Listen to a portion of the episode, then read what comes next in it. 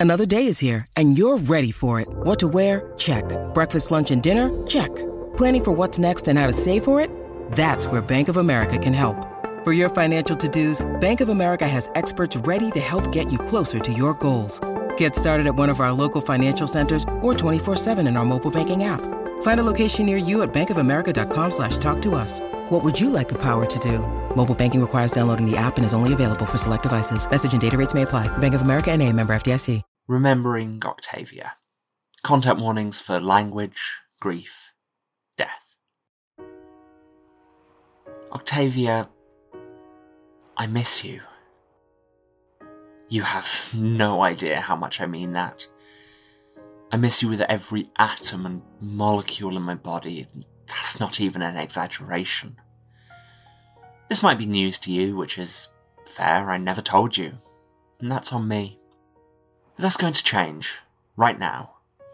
I'm going to make it up to you, and this. This is me making it up to you. Buckle in. Let's start with death. It's so strange. For some, it's horrific, you know?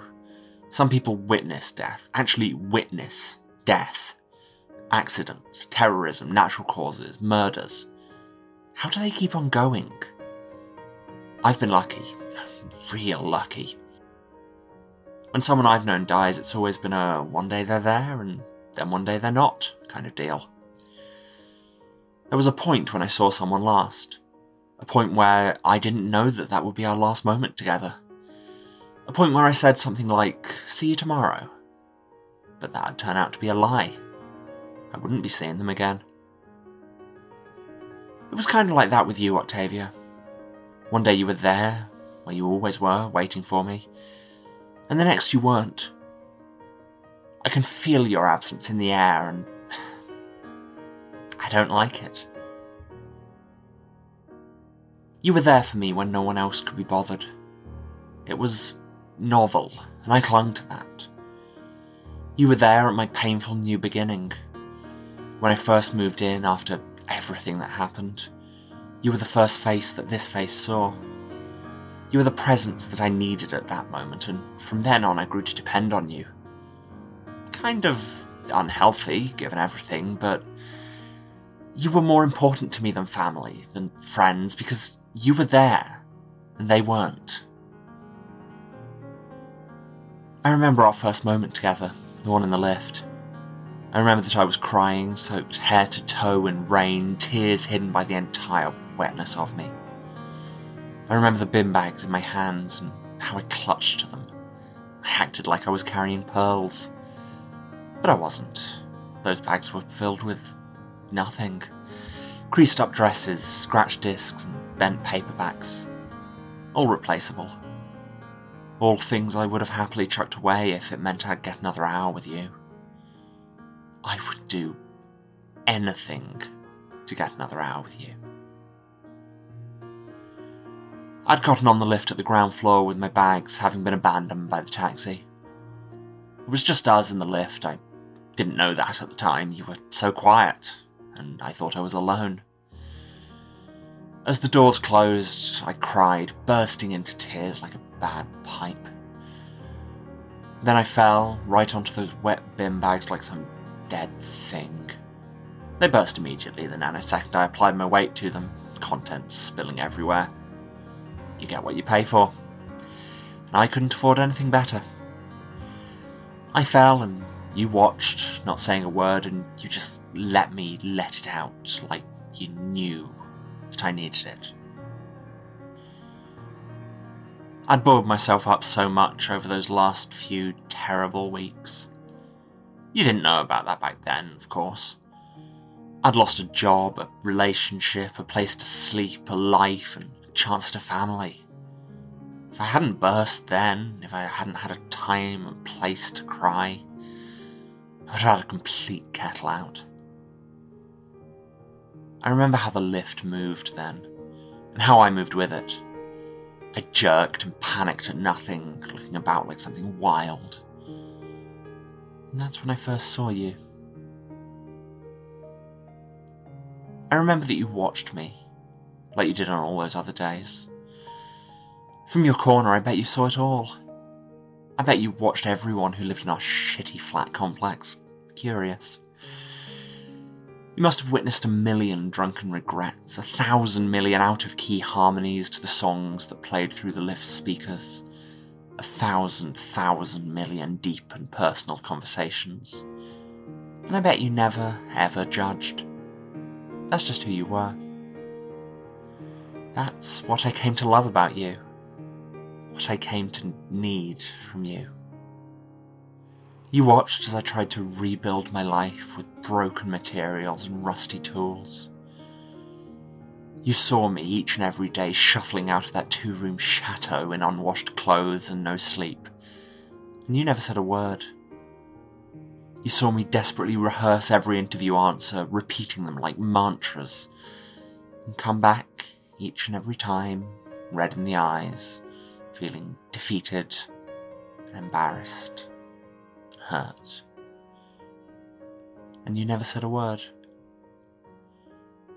I would look at you, look to you, and you'd always give me the best advice. Never be upset at the things you can't control.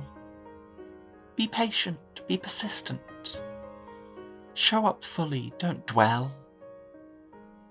Don't be afraid to be afraid. That last one was my favourite. You were quickly becoming my best friend.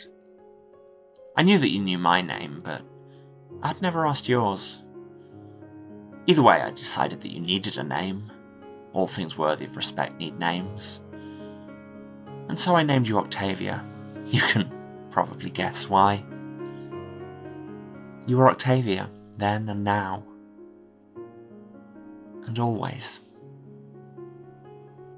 To be truthful, you were the highlight of a terrible year. For five months, there was this constant support in my life when I had no one. You were the baseline. The thing I could know waking up would still be there. You helped heal me. You papered over the cracks, made me feel whole again, even for that relatively short time. You did all this for me, and. I never did anything back for you. Except, I guess, leaving you alone. You did all this for me, and then. You died. Fuck. I remember finding you, curled up in a corner of your web, all eight of those legs of yours pointing inwards, dangling like a black spot, like something caught. You looked so fragile. I remember how much I cried. I remember the pain of it. I'd lost you. My best friend. My only friend in this stupid fucking city. You made me feel something that wasn't just despair. And that was everything to me. So, what now? What do I do next? I'm going to try to keep at getting myself a job. My savings won't last forever. I want to get out of here. I want to move to the country, to somewhere where the people there make you feel welcome, not alone. I want to be able to leave my windows wide open and let whatever wants to come through come through. Maybe I'd meet another you, maybe. That'd be nice. I miss you, Octavia. Rest in peace, you little spider. Thanks for everything.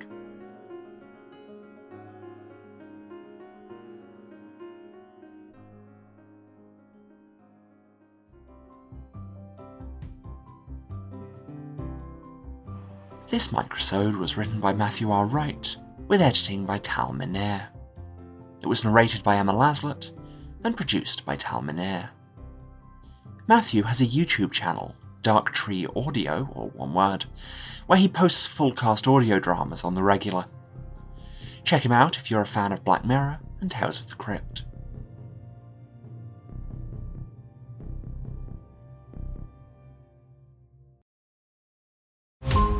Every five minutes, a transplant candidate dies while waiting for a compatible heart, liver, or kidney. Imagine a technology that could provide those life saving transplant organs for a high price, and imagine what a company would do to monopolize that technology. On a remote island in Lake Superior, a team of geneticists unlocks this holy grail of medicine by reverse engineering the genomes of all mammals, creating an animal with organs perfectly suitable for human transplantation. They envisioned a docile herd animal, but one team member had another, darker vision. This ancestor is anything but docile.